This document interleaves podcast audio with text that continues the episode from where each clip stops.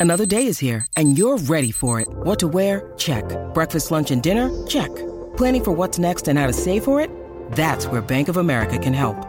For your financial to-dos, Bank of America has experts ready to help get you closer to your goals. Get started at one of our local financial centers or 24-7 in our mobile banking app. Find a location near you at bankofamerica.com slash talk to us. What would you like the power to do? Mobile banking requires downloading the app and is only available for select devices. Message and data rates may apply. Bank of America and a member FDIC. Hello and welcome to the Transfer Window, the podcast that brings you the news before it becomes news, as well as insight and analysis of the beautiful game.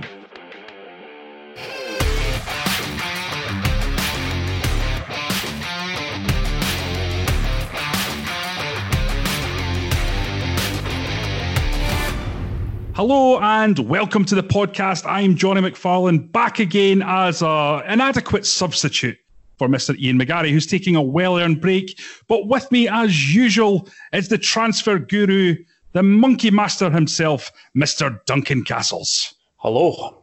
I thought I would get a more elaborate response to you being called the monkey master, Duncan. Surely that, that was worth a giggle at least.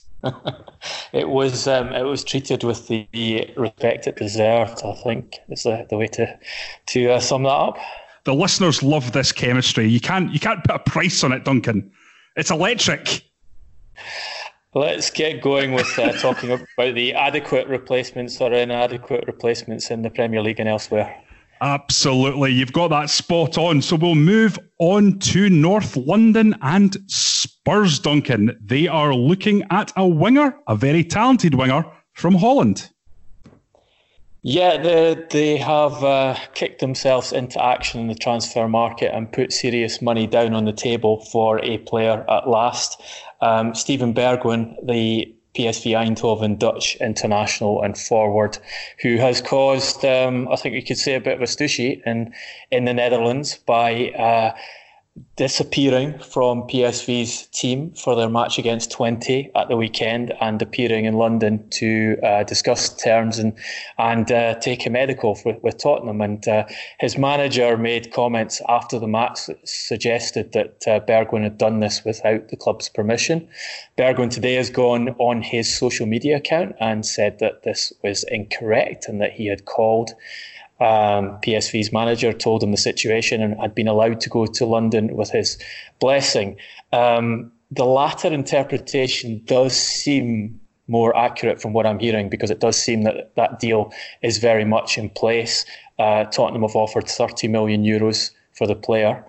Uh, and PSV Eindhoven, uh, while they may try and get some more out of the deal, and there, there, are noises that they'll try and get some more out of the deal, it's headed in the direction where Tottenham will get their player. Is this the Harry Kane replacement? This is the big question, because uh, Bergwijn he plays predominantly off the left wing, but he has been playing centre forward for PSV in recent games. He's he's no Harry Kane. He's scored six goals uh, this season, 13 assists. He can play anywhere across the attack.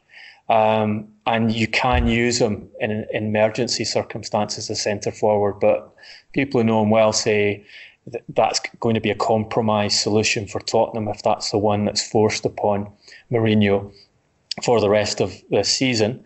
Um, he's he's a player who Tottenham have been chasing for some length of time. So he's been on the, the Daniel Levy um, recruitment list for a while. Um, and it seems that Tottenham have accelerated their interest in him because of the, the shortfalls they have in attack at the moment. I can tell you they have been uh, negotiating with Real Sociedad and continued to negotiate with Real Sociedad for the full transfer of um, Willian Jose, the centre forward, Brazilian centre forward we talked about in Friday's podcast. Now, he would be um, an aerial um, sort of reference point centre forward who you you know that Mourinho likes to have in his squad and at least have as a tactical option coming off the bench or or using against uh, certain opponents. Um, what I'm told is that uh, Tottenham have offered a cash sum um, significant cash sum for Willian Jose, that the, it would be structured in the form of a loan, but with an obligatory um, option to buy. So pretty similar to what they did with Giovanni Lo Celso in the summer.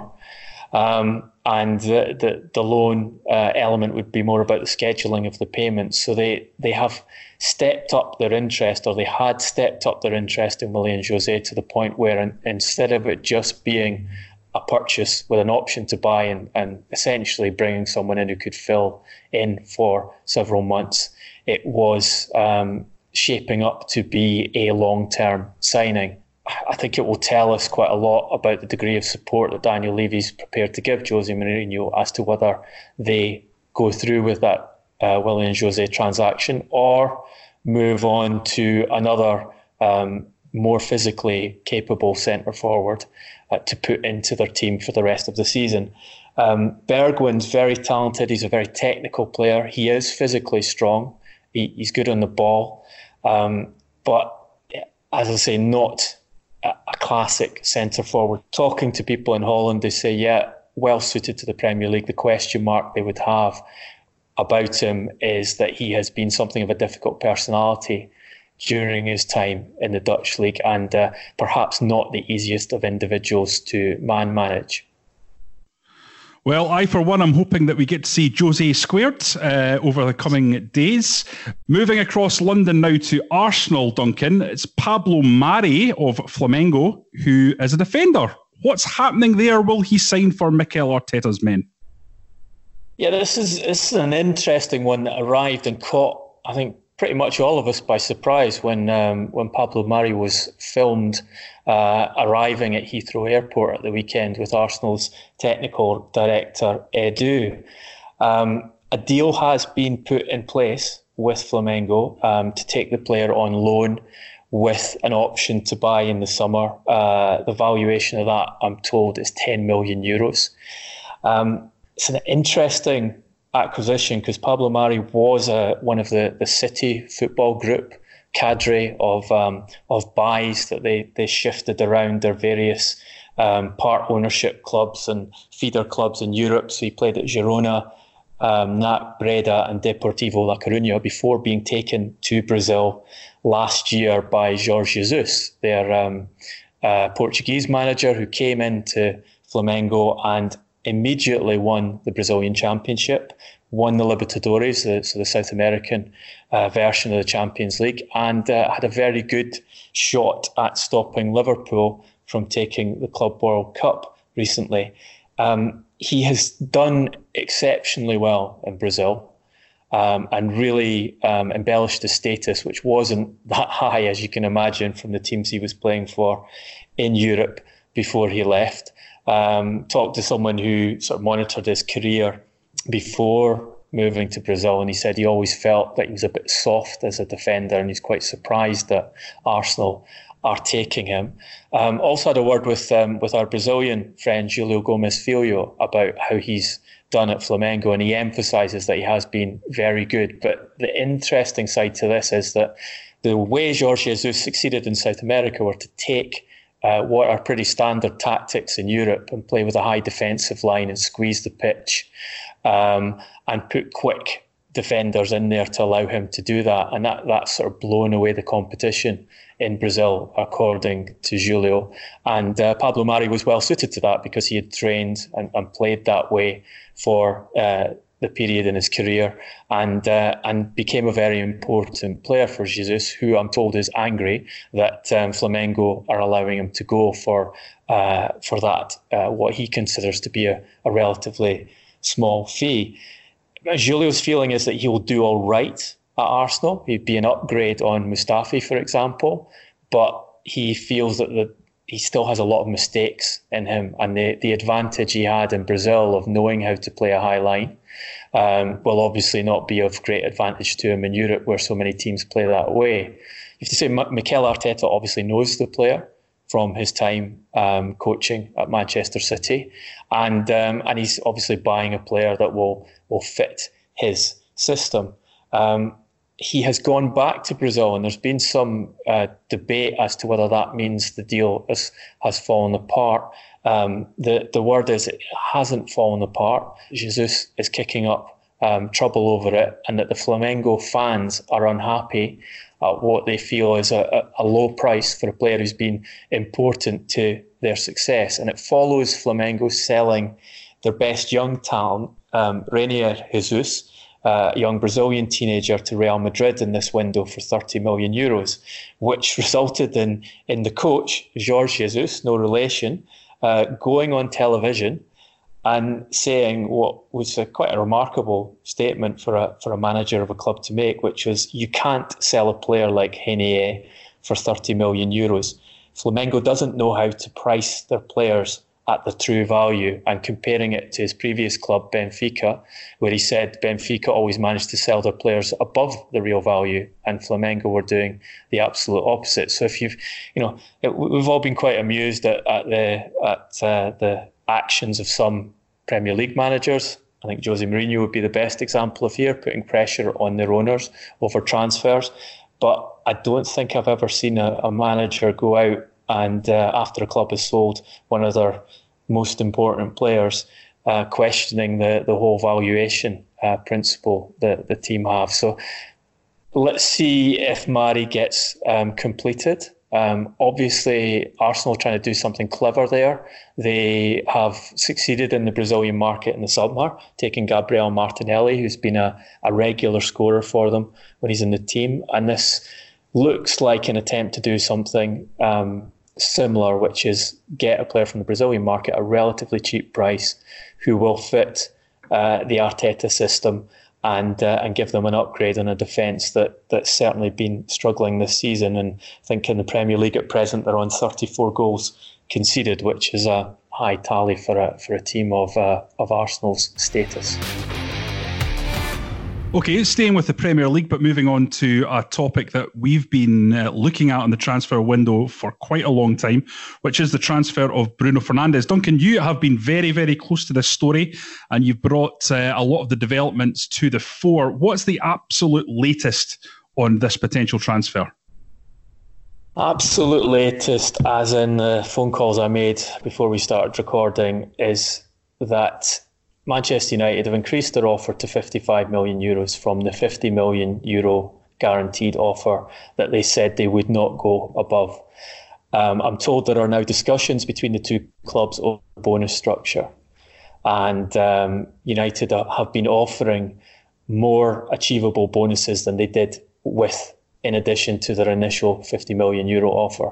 Sporting aren't happy with those as yet, I'm told. And there are, for example, Sporting are saying you're now including bonuses based on Manchester United qualifying for the Champions League. Previous bonuses were based on Manchester United winning the Champions League, but they're now uh, including bonuses based on qualifying. But they're saying, well, look, last six seasons, um, you have qualified for the Champions League through league position just twice. So we don't consider bonuses based on Champions League qualification to be um, easily attainable. So we're please think about restructuring those. Um, if you talk to the sporting side, there is a sense there that they feel a deal is, is there to be made. Um, if you talk to other people involved in the deal and ask them, will 55 million as a minimum be enough to satisfy Sporting? The answer is possibly, but the bonuses will have to be more easily achievable. And there is a, a recommendation to Sporting that they will definitely make more money for the player in the summer than that. They can guarantee a larger fee in the summer if they wait. So that, therefore, Sporting are going to have to make a final decision on this. I'm hearing that Bruno is more on board with remaining until the summer. I've been told that Sporting have been talking to the player and saying to and trying to convince them that an offer of 55, an offer of 50, the initial offer of 50 is disrespectful to him as a player. And that um, if you compare that fee with the money Manchester United put down in the summer to buy a right back, Aaron Wan-Bissaka, and a centre back, Harry Maguire, um, the, the, the offer undervalues um, Bruno as a player, and therefore he should consider whether that's the club he definitely wants to go to. So this is mm-hmm. extremely complex, a lot of factors in play. One which we've talked about is is um, Bruno's personal agent Miguel Pinho, who um, a lot of people in the deal will say has caused the problems in the way that he has negotiated with various clubs and told them that Sporting would sell for 50 million euros, has um, put out information to the press in Portugal in particular that was inaccurate. Um, I know that people at Sporting are angry with Pinho and they do hold him responsible for the situation they're in at the moment and that they don't have an offer that satisfies their terms. Manchester United know that, that Sporting have financial issues and, and will need to sell the player at some point and have full intention to sell him at some point. As an example of that, Sporting have been trying to sell an alternative player, um, Marcos Acuna, Argentinian international, in their squad is basically the only other guy that they have that they can get a substantial fee for in this window. And that's been perceived as an attempt to get some money in now. They're asking 20 million euros for the player to allow them to wait until the summer to uh, to get the be- a better offer from Bruno from another club. Um, they haven't been able to do that because Acuna doesn't have a European passport, which has prevented them moving to, for example, Olympique Lyonnais, who are interested in him, and because Acuna has refused an offer to go to Zenit St. Petersburg because he doesn't want to go to Russia and play there. So it is. It does remain very complicated. It does, in my view, remain open ended. It does remain according to everyone I'm speaking to in the deal, open ended. There is a confidence at Sporting's end that they're going to get the money they want. But Manchester United continue to brief that they won't pay more than their valuation.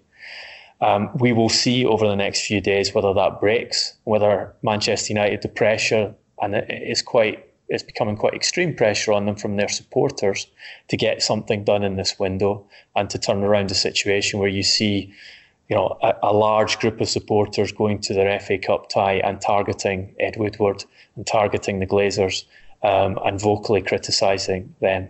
Um, whether Manchester United feel they can go through this window without adding someone to the squad, and and whether Manchester United feel they can go through this window without giving Ole Gunnar Solskjaer more options to score goals, which is what Bruno Fernandes would definitely provide. He has been the leading scorer from midfield in, in Europe and has been the leading scorer in Portugal and uh, is a man who will get goals even if your team isn't set up particularly well to to beat certain opponents, which has been Manchester United's problem because he shoots a lot. He take he takes on um, shots that other players wouldn't, and he gets a percentage of them in the net. So you could see how he would improve things for Solskjaer, Manchester United question remains, as it has done throughout this window, can the two clubs finally come to an agreement on the fee? The other transfer that's been bubbling away is that of Jude Bellingham from Birmingham to Manchester United. Uh, a fee of £25 million was reported by your good self in the Daily Records. Uh, where are we with that? Because it seems like it's been a few days since that first broke and we aren't any further forward. So we are further forward. They, there are other multiple other offers for Bellingham. Um, clubs I'm told who have made offers now include Aston Villa, Leicester City, Chelsea, Everton, and one foreign club. Um, I know Borussia Dortmund are very interested in the player. Um, Arsenal also extremely interested in the player. Birmingham City, as we reported in the record and on the podcast, are ready to sell if their valuation is met. Um, and if they're allowed to retain the player for 18 months as part of that deal. What I have is that Bellingham and his father have yet to be convinced that Manchester United is the right place to go, but that Manchester United are continuing to work on that and hope to be able to persuade the player that this is the right move for him to um, commit himself to moving to Manchester United in 18 months' time um, and that Manchester United's bid remains the largest bid financially. So they they clearly have a, a, lot of faith in their scouts and that they feel that Bellingham is a player that they have to secure and they have to get ahead of European opponents to to bring someone in who a lot of scouts are telling me is an exceptional talent and they don't you know I've had a couple of people say that 25 million is a fair valuation um, so they will continue to try on this. uh, I think the, the problem they have is convincing the player that they're the right place to go. And the problem they could have is if another team, which is more attractive to Bellingham, uh, comes in uh, before the end of the window and says matches or better Manchester United offer, and uh, and gives uh, the player and his father a development path that they're happier with going forward. Perhaps Ole Gunnar Solskjaer in discussions would point to being able to go to Merseyside and thrash aside 6 0. Uh, well, it was an interesting, interesting game that an interesting team that uh, Solskjaer put out against Tranmere, playing a an almost uh, full strength side against a, a, League One team who I think had won just two of the preceding eleven games and are currently third bottom in League One. But given that he he put a, such a, a strong side out, um, you would imagine. Uh, Solskjaer's point of view was that uh, he was uh, showing uh, respect to the great strides that Tranmere have uh, made in, in recent weeks, just as Manchester City showed respect to uh, Manchester United by putting out a near full strength side in the League Cup semi final first leg, in which they also won very convincingly. I have to say, snark aside, Harry Harry Maguire's goal was terrific, wasn't it? It was good. The the they, I mean, uh, they handled the game well. It was a difficult pitch. Um, Tranmere had a few opportunities early on. Uh, and then it, it kind of reminded me a bit of the Cardiff City game that, that Solskjaer started with, in that uh, the first uh, three or four shots that Manchester United had all went into the net. Um, and uh, some very good ones. I think, personally, I think Diogo Dalot's goal was the, the pick of those um, early finishes for Manchester United, but they dispatched that tie uh, in a very convincing fashion on uh, on what could have been a, a really difficult pitch, and, and having put that strong, respectful side out, if they hadn't done, that would have uh, added a lot of additional pressure to Solskjaer, who's now in the next round of the FA Cup and uh, and still alive in that you know the one competition that certainly is his most realistic chance of winning silverware um, as Manchester United manager.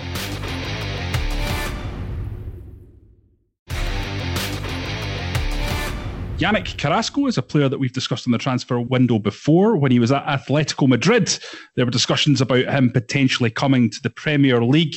He moved to China, Duncan, but now it seems in this window he could actually fulfill his opportunities to arrive on English soil and play in our top league here he's trying to get back. That's what's interesting about this um, potential transfer. He's been in China for two years. He's at Dalian.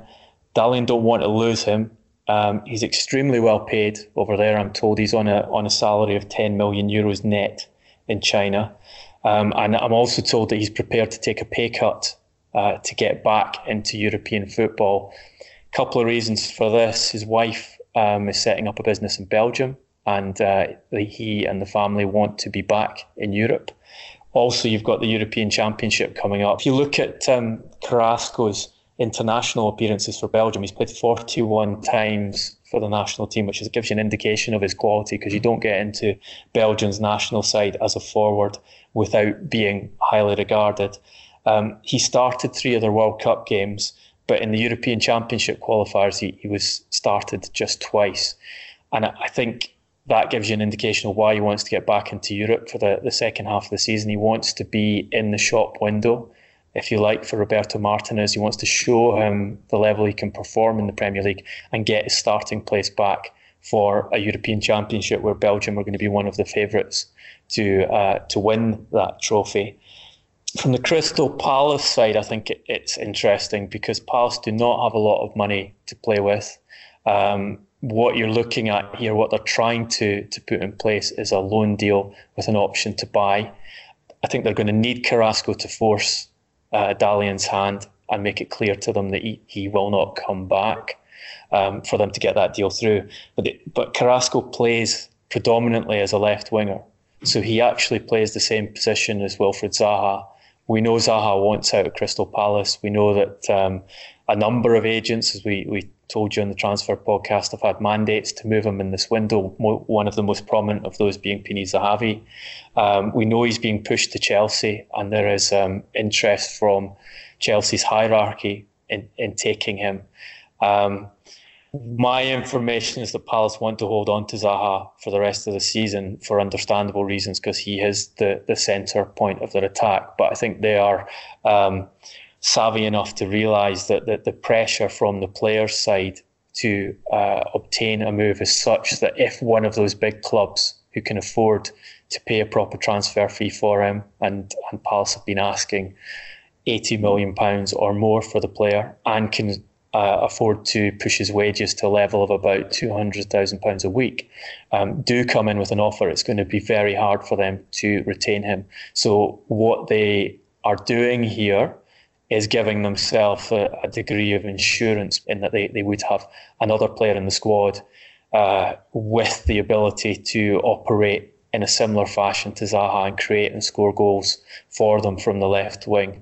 I mean, the the, the line is that they, they, they want two attacking talents of his type um, in their squad, and, and the plan is is to have both of those for the rest of the season.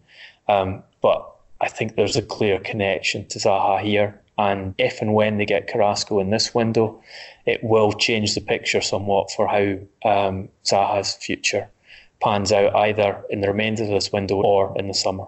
Inter Milan have been doing a lot of business so far in this window, and it looks like Christian Eriksen is going to be the latest guy to sign on the dotted line for Antonio Conte there.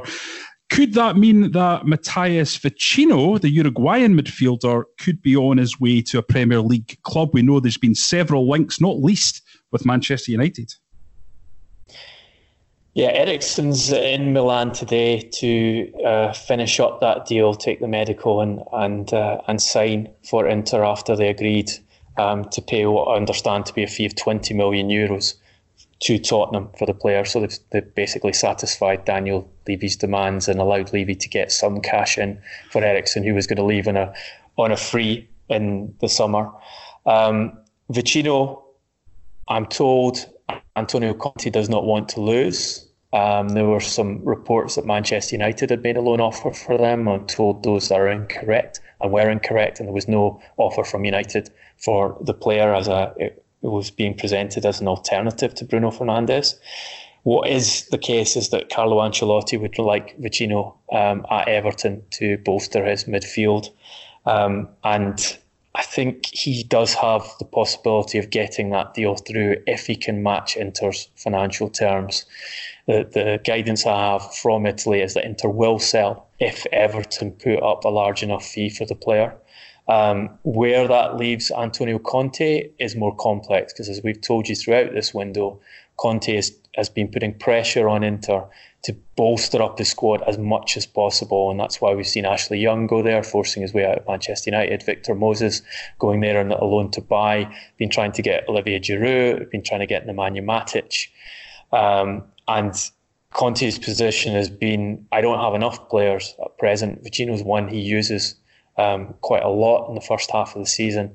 Um, so he doesn't want to lose the player, um, which obviously suggests that Everton are going to find uh, themselves having to pay a significant fee if they want to satisfy Carlo Ancelotti, who remember was promised when he took that job that funds would be made available for him uh, to improve the squad uh, for the second half of the season and next summer at a club which has very severe um, financial pressures on them at present. Okay, it's time now for the heroes and villains round. We always do on a Monday. I'm looking forward to it, Duncan, because I've got a name that might surprise you, and that is Jurgen Klopp for my villain. Can you believe it? Have you renounced the faith? you decided that you decided that winning winning a winning the winning the Premier League's too easy for you, and as a as a supporter of a team that in Scotland that doesn't win titles anymore, that you you have to divest yourself of your Liverpool um, support. That's entirely cruel. That's a low blow. Um, I'll not mention when Dundee United last won the Scottish Championship. I believe it was sometime in the 80s, probably before I was born. 1983, I was there in the stadium. in the finest day in Scottish football history. One of the best goals ever scored to, to win a Scottish title. Was that the lovely chip by by one uh, winger, talented young man yes. by the name of Ralph Milne? That's the guy. Lest bore our listeners, I will uh, tell them why Jurgen Klopp is indeed my villain. It's because I'm not a fan of his stance on the FA Cup replay. Um, it's going to take place when the Premier League clubs are supposed to be away on their winter break. And Klopp says if the FA don't want to take into account the fact there's a winter break, if they don't respect that, then I shouldn't respect it. And what he's going to do, he's going to leave his under 23 coach to take charge of their replay against Shrewsbury and he's going to go off with his players. I just think that is out of order. Neil Critchley, I'm sure, can can do the job quite well, but I think Klopp, if he was there, would inspire those youngsters. It would give them an opportunity to to work with them face to face in a match environment, and that would be absolutely beneficial for those players. And I, I do think that it does bring into um, question the integrity of the competition a little bit of the FA Cup, which is a world renowned tournament um, that has suffered a little bit because of instances like this over the last few years. And I think Jurgen has called this one absolutely wrong. If he's going to play his young players, by all means, let your established stars go off on their break and recuperate and recover. But Jurgen, get yourself in that dugout. I I think yeah I, I think I agree with you. I can understand Klopp's position on the the first winter break the Premier League has being shortened by these FA Cup replays. Um, I think there's a consensus uh, building that FA Cup replays need to go because there are too many games in the in the fixture schedule. They need to go. The double-legged semi-finals of the League Cup need to go. Some people would argue the League Cup in total needs to go. Um, Liverpool lose the their break gets shortened by 14 days to 11 days because of the, the replay with Shrewsbury. Um, I, I think I think Klopp is making a valid point that it's unfair that they have to play another game. Um, I think he's within his rights to put the youngsters out for that game and take all of his first team players out of it. They've, they've already shown that their um, reserve squad or, or the majority of the reserve squad are capable of uh, performing well in these matches. So he's not absolutely conceding the FA Cup, and uh, and it would be quite an achievement if they get through to the next round, playing uh, their under twenty three squad in this match. But I don't understand why Klopp himself can't manage. Um, I don't understand why he needs to take a two week break and why he can't uh, be there in the stadium and organise the game and work with those players at some level. Um, I think he has gone uh, a step too far with this one, as you suggest. And I think um, heroes of the week um, will have to be Shrewsbury Town for um, for their achievement in in coming back from two goals down against okay a weakened Liverpool side, but still a side with plenty of um, top quality players in to get to two two and a, and, a, and a point in that match looked like they might even uh, manage to to knock them out, which you wonder you wonder given what Klopp has said afterwards whether that he would be um, all that unhappy if they'd been knocked out of the Shrewsbury game and able to concentrate resources on retaining their Champions League title. And uh, what seems to become increasingly important for Liverpool is not just winning the Premier League, because going further in the in the FA Cup or not is going to make no difference to them winning the Premier League now, but setting up a, a number of records um, in the process of winning that. And uh, that that's interesting to me that they, they, they seem to be prioritising record making in the Premier League over the opportunity, um, which you, they seriously have, of winning a, um, a treble uh, of European Cup, Premier League, and FA Cup, which would match the achievement we were talking about in the last podcast of um, of the, the famous Manchester United side. Yes, the, the quest for greatness does strange things to men's minds, but I suppose that's a, a subject of literature over uh, hundreds of years, so it's nothing particularly new there. Now, Duncan, I'm going to have to call it a day there due to lack of time, but we will be back on Thursday, not Wednesday this week, because it is indeed the week that the transfer window shuts, and we are looking to give you a bumper episode on Thursday when we've gathered all the information the day before the window shuts. So, uh, with that in mind, uh, you can obviously continue the debate with us. Until then, uh, I'm at Jonny R. McFarlane. You can get Duncan at Duncan Castles. And of course, uh, Ian McGarry, you can get hold of at Garbo SJ. Um, you can also, if you really enjoy the podcast, and we know thousands of you do, go on to iTunes and give us a five star review, as that helps get this podcast to as many listeners as possible. Until next time, Thanks for listening.